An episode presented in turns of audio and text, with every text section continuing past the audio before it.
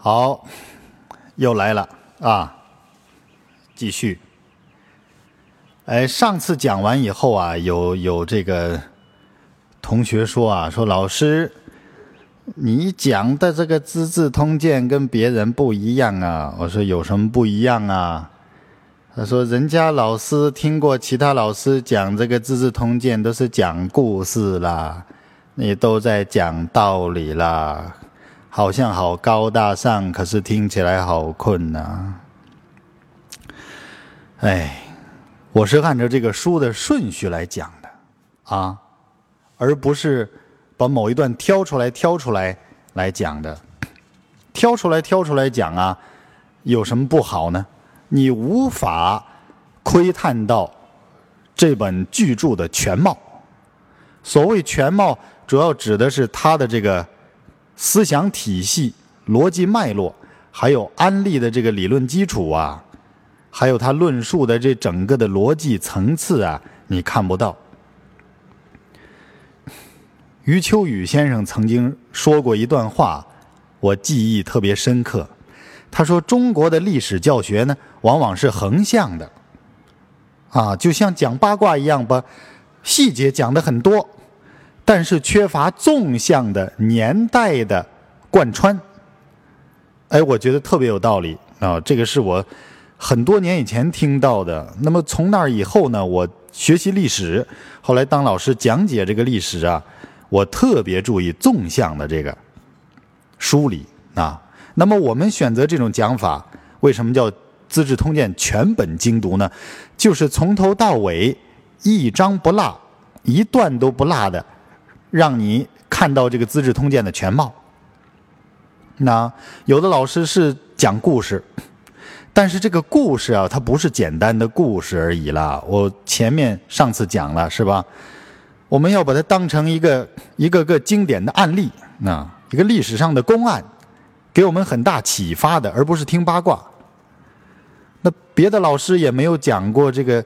这个制度的重要性啊，是不是？但是《资治通鉴》开篇确实，司马光给我们提供了一个重大的参考，一个原则性的，就是礼、分、明，那这个制度等级和职称则权力的重要性。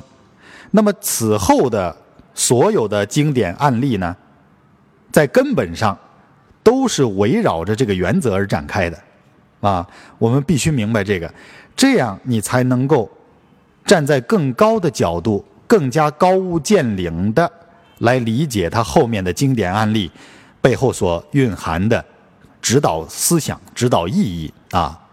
我是这样认为的，嗯，各位自己去判断啊。但是我看今天来的人呐，嘿嘿，明显比上次多多了。那，这挺好，我很欣慰嘛。你们各位都是在各自的单位啊有头有脸的人呐。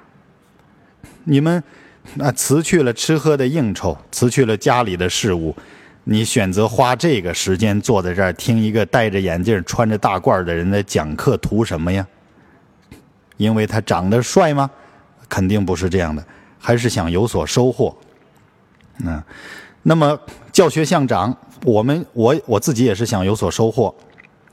听课和讲课本身就是一种修行，啊，什么叫修行呢？把我们以往不太完美的、不太圆满的、有漏洞的思维方式、为人处事的态度、知见、观念和做法，慢慢的修改、修正。然后再按相对好的、相对完满的、相对更正确的来进行行持，那这个叫修行啊，修正自己不太完美的观念和言行，然后让自己变得更加完美啊，让事业更成功啊，让家庭更和谐，让你的合作伙伴更看好你，让你的这个事业更加飞黄腾达，是不是啊？所以我们站在这个高度来想一想这个道理啊，所以我会选择把这本书按这个原始的原本的这个原点的顺序来讲，我觉得一段都不能删掉。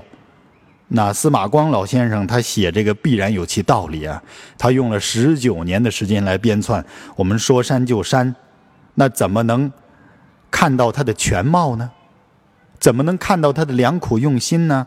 他每一段都告诉我们一个重要的道理，我们有的却忽略掉了，把它当成民间故事来讲，那是不行的啊。这个回答不知道你满不满意？嗯，我们只管继续就好。接下来，上回讲到了这个第三段，哈哈，慢慢来。故曰：礼莫大于分也啊。接下来，这个我我想把这个整段的翻译先讲解一遍，因为他这个文学啊写的太漂亮了。我们只注重它的意思，而丢了它的词藻的华丽，丢了它的文学的可欣赏的这个。性质呢也挺可惜的啊，我们完整的先看一下这段啊。服礼，变贵贱，序亲疏，裁群物，治术士，非名不著，非器不行，名以命之，器以别之，然后上下灿然有伦，此礼之大经也。哎呀，漂亮啊！什么意思啊？我先读完，好吧？嗯，名气既亡，则礼安得独在哉？哎呀，你看读错了。嗯，昔仲舒于昔有功于魏，辞义而请樊英。孔子以为不如多余之义，为名于器不可以假人，君之所思也。郑王，则国家从之。魏君待孔子而为政。孔子欲先正名，以为名不正，则民无所措足、措手足。夫凡婴小物也，而孔子惜之；正名细物也，而孔子先之。诚以名器既乱，则上下无以相保，故也。夫士未有不生于微而成于著，圣人之虑远，故能谨其微而治之。众人之时尽，故必待其助而后救之；治其危，则用力寡而功多；救其助，则竭力而不能及也。亦曰：履霜坚冰至。书曰：一日二日万几，谓此类也。故曰：分莫大于名也。哎呀，这个语言很漂亮啊。我们在学习古典文学的时候啊，学习经典的时候，因为他是这个历代的这些大师们啊、大德们精心考量啊、认真推敲咀嚼过文字之后，把它润色删减过的一个精品。所以我们在理解义理的同时呢，不要忘记它的文学色彩，真的是很优美啊。翻译一下啊，这一段：服礼，变贵贱，书。序亲疏，裁群物，治术士。咱们讲了这个礼制哈，那么这个礼制呢，这个就是司马光的见解了哈。服礼制，这个礼制啊，在于分辨贵贱，区分亲疏，制裁万物，治理日常事务。这这第一句。那么这是字面的理解啊，我们引申一下，这个礼制啊。这个礼呀，作为一种制度啊，作为一种道德公约啊，作为一种啊社会大众的共识啊，作为一种社会公共价值体系呀，它有什么意义呢？变贵贱，序亲疏，裁群物，治术士。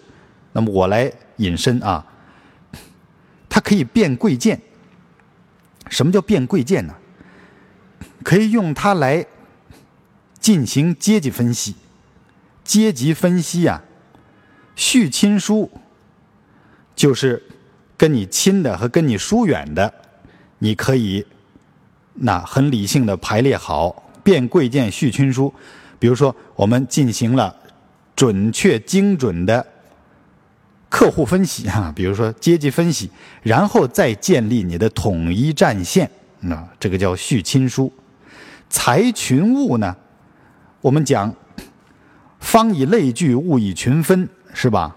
或者说俗话讲物以类聚，人以群分。那么才群物就是划分这个群、群分和类聚，那就是划分立场和利益集团，划分你和周遭人的关系啊，分清敌我嘛。方以类聚，人以群分，这样才有利于你配置资源嘛，啊，划分立场嘛，然后治术事，就是来制定治理啊日常的运营。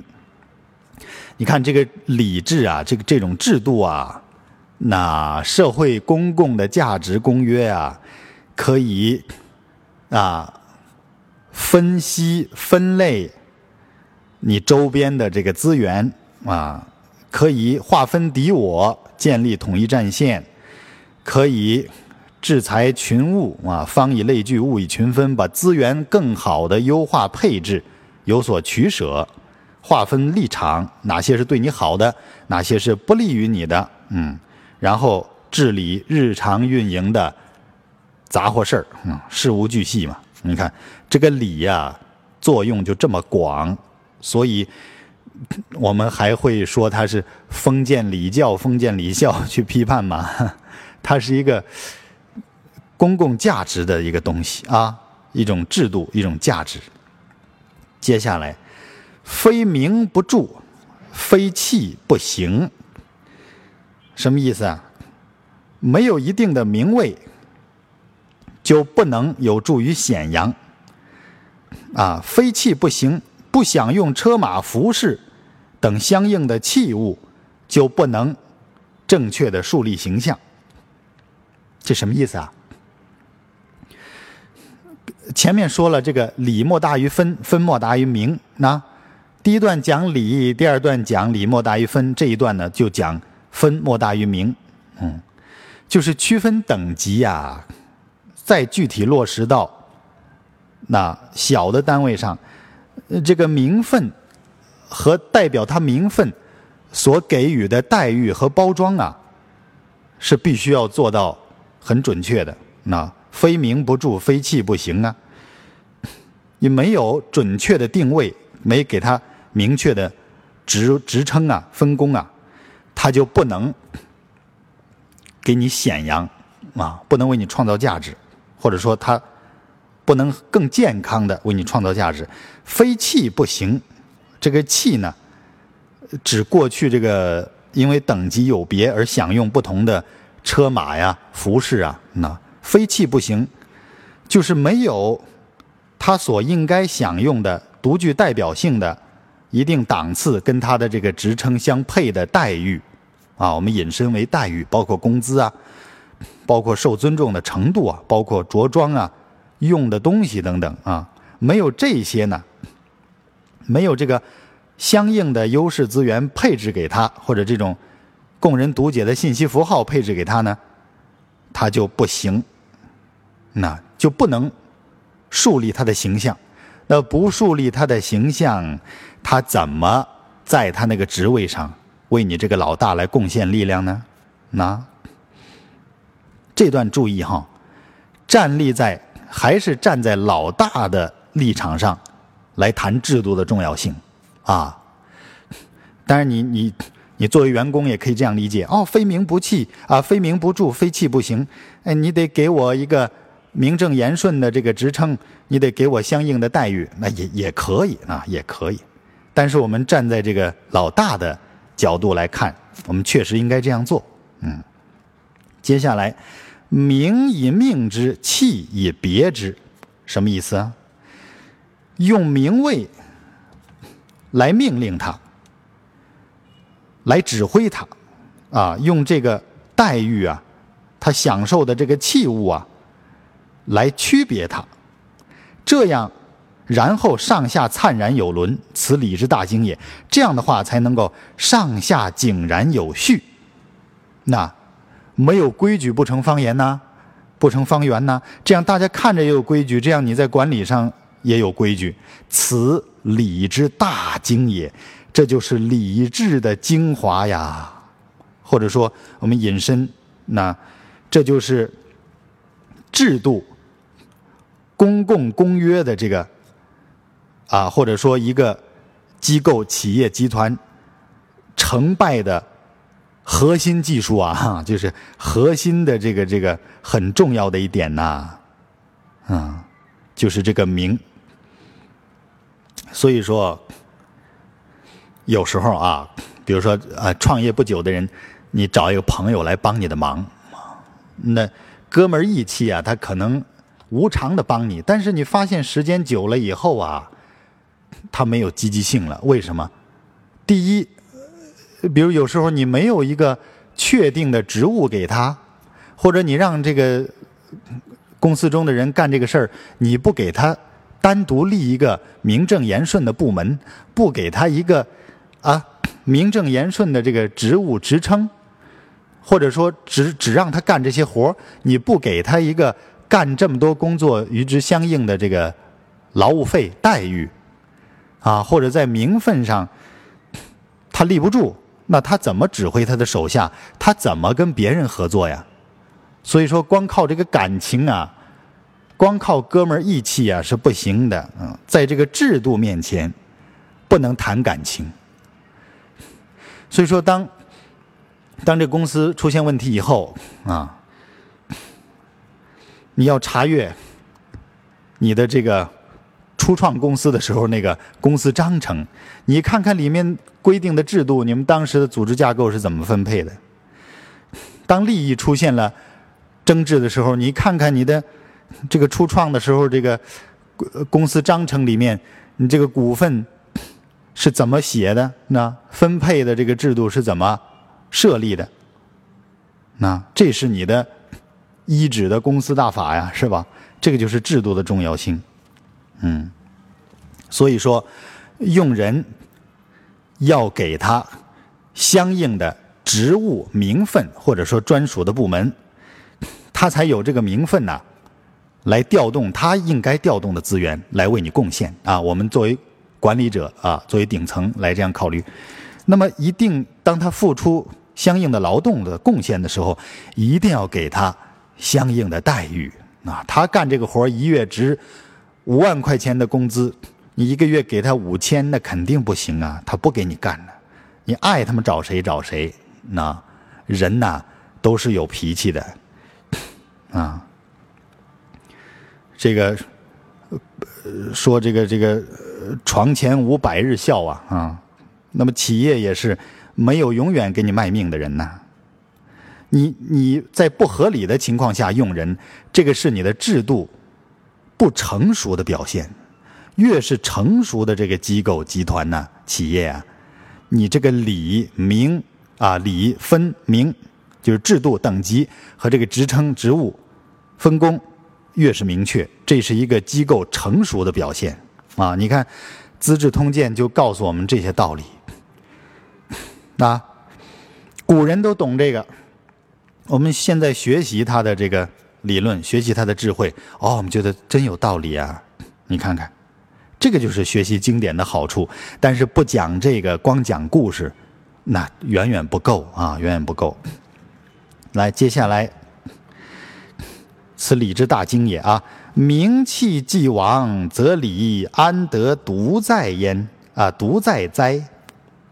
这个知乎者也以焉哉？我老说混是吧？刚才就读错一次。嗯，名气既亡啊，则礼安得独在哉呢？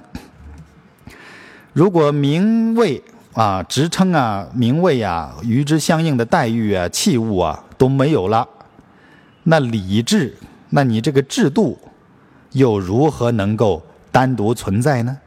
也就是这个名啊、气呀，是你这个礼的落实的表现形式啊。你这个制度成熟的体现就在于名气。那离名气不成礼呀。接下来就开始通鉴了啊。通鉴举例子了，哎，接下来就是故事了啊，就是故事了啊。哎，嗯，通鉴。昔仲舒于西有功于魏，辞义而请樊英。孔子以为不如多于之义。就是这个当年呢，仲舒于西对魏国有功，但是他谢绝了应该赏赐给他的封地，却请求赐给他贵族才应该有的这个马氏繁英啊，就是就是他乘坐的坐骑，这个马身上的一些装饰，象征着地位啊。孔子以为不如多余之意。孔子以为啊，不如多赏赐他一些封地，就是不给他这个马氏。为什么呢？为名于器，不可以假人。唯独这个名位和与之相应的器物啊，不能随便借给别人的，因为这是。君之所思也，这是君王职权的一种象征，这是作为君主啊才有主导权的啊，因为这个封建制度是吧？依礼而封建，这个名和器，嗯，这个名和器不能随便给。君之所思也，就是君主主导职权的象征。正王则国家从之。正啊，就是这个原则。啊，按原则处理政事。那么政王就这个体制坏了，不按原则处理这个政事啊，政王则国家从之，国家也会随之而亡。那也就是体制坏了，规矩没了，国家也就坏了，因为它是以制度而建立的一个机制。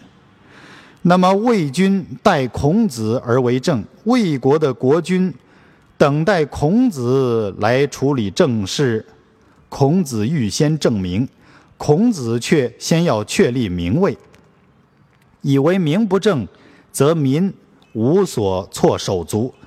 他认为名位不正啊，这个百姓就不知所措，那手足无措呀。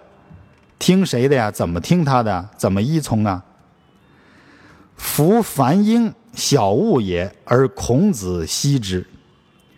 这个马氏啊，上文讲的这个马身上的这个装饰啊，好像是一个小东西，但是孔子呢，却倍加珍惜。那说不能乱给吗？为名于器，不可以假人，君之所思也吗？这是君王职权的象征，不能乱给的吗？那孔子为什么特别吝惜这样的小事物啊？因为这个是名分地位的一个象征。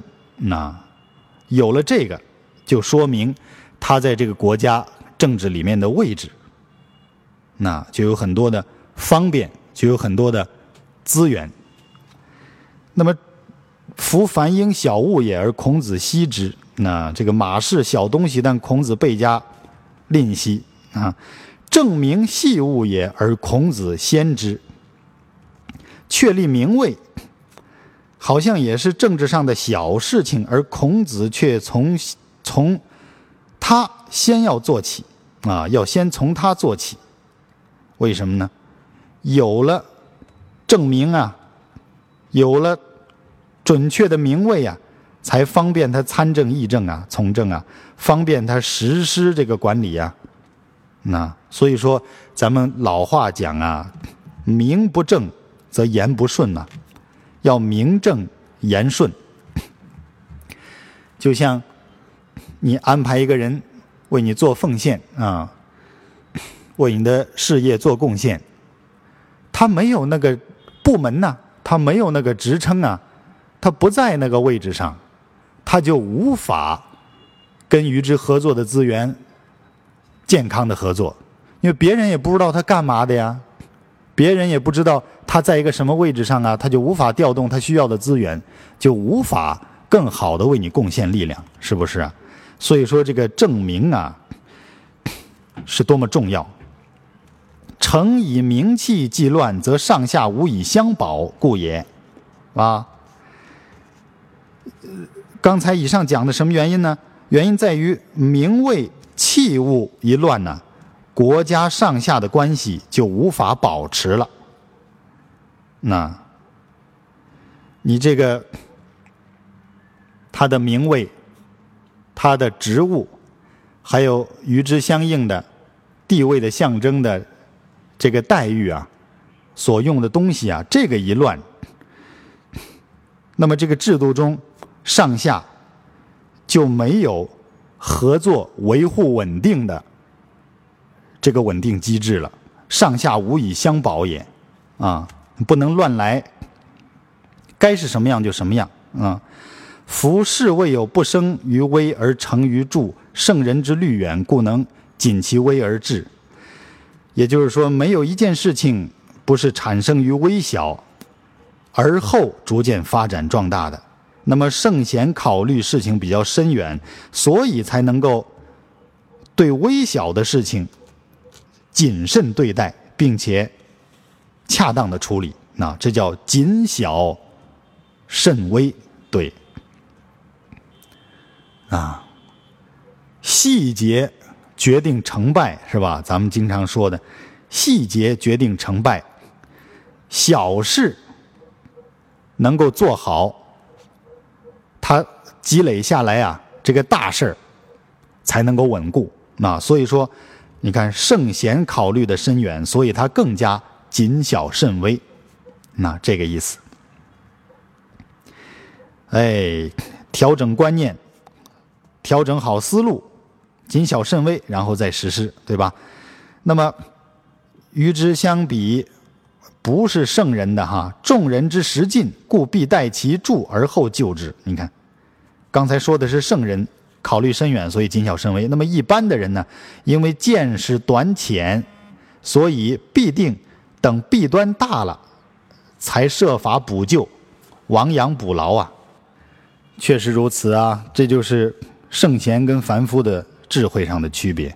越有水平的人，在细节上做得越好。那接下来，治其微则用力寡而功多，救其助则竭力而不能及也。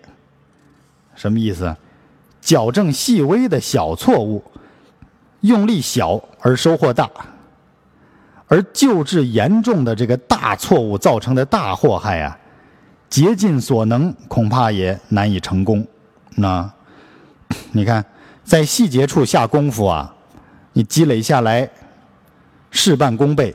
那你纠正错误呢，也是用力少，而这个收效大。你不注意细节，等这个酿成大祸以后，你再补救，就费了劲了。竭尽所能，有时候也不能补救成功，所以《易曰》《易经》说呀：“履霜坚冰至，走在霜上就知道水要结成冰了。”这就是我们要告诉我们做事啊，要谨小慎微，那以小见大，像履霜坚冰至一样，像走在这个冰上一样，很小心翼翼的去处理对待，啊。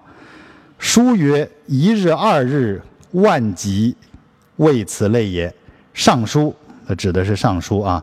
尚书说，先王每天处理的政事不计其数，说的就是这类事情。所以，当老大事无巨细呀，在细节处要下足功夫。故曰：“分莫大于名也。”啊，所以说，区分地位，没有比。匡正名分更重要的了。那这个区分地位呢？这里引申出来指的就是，啊，明确具体的职务分工。那在执行细节上，要做的尽量没有漏洞。这个是分级管理、层级管理的重中之重。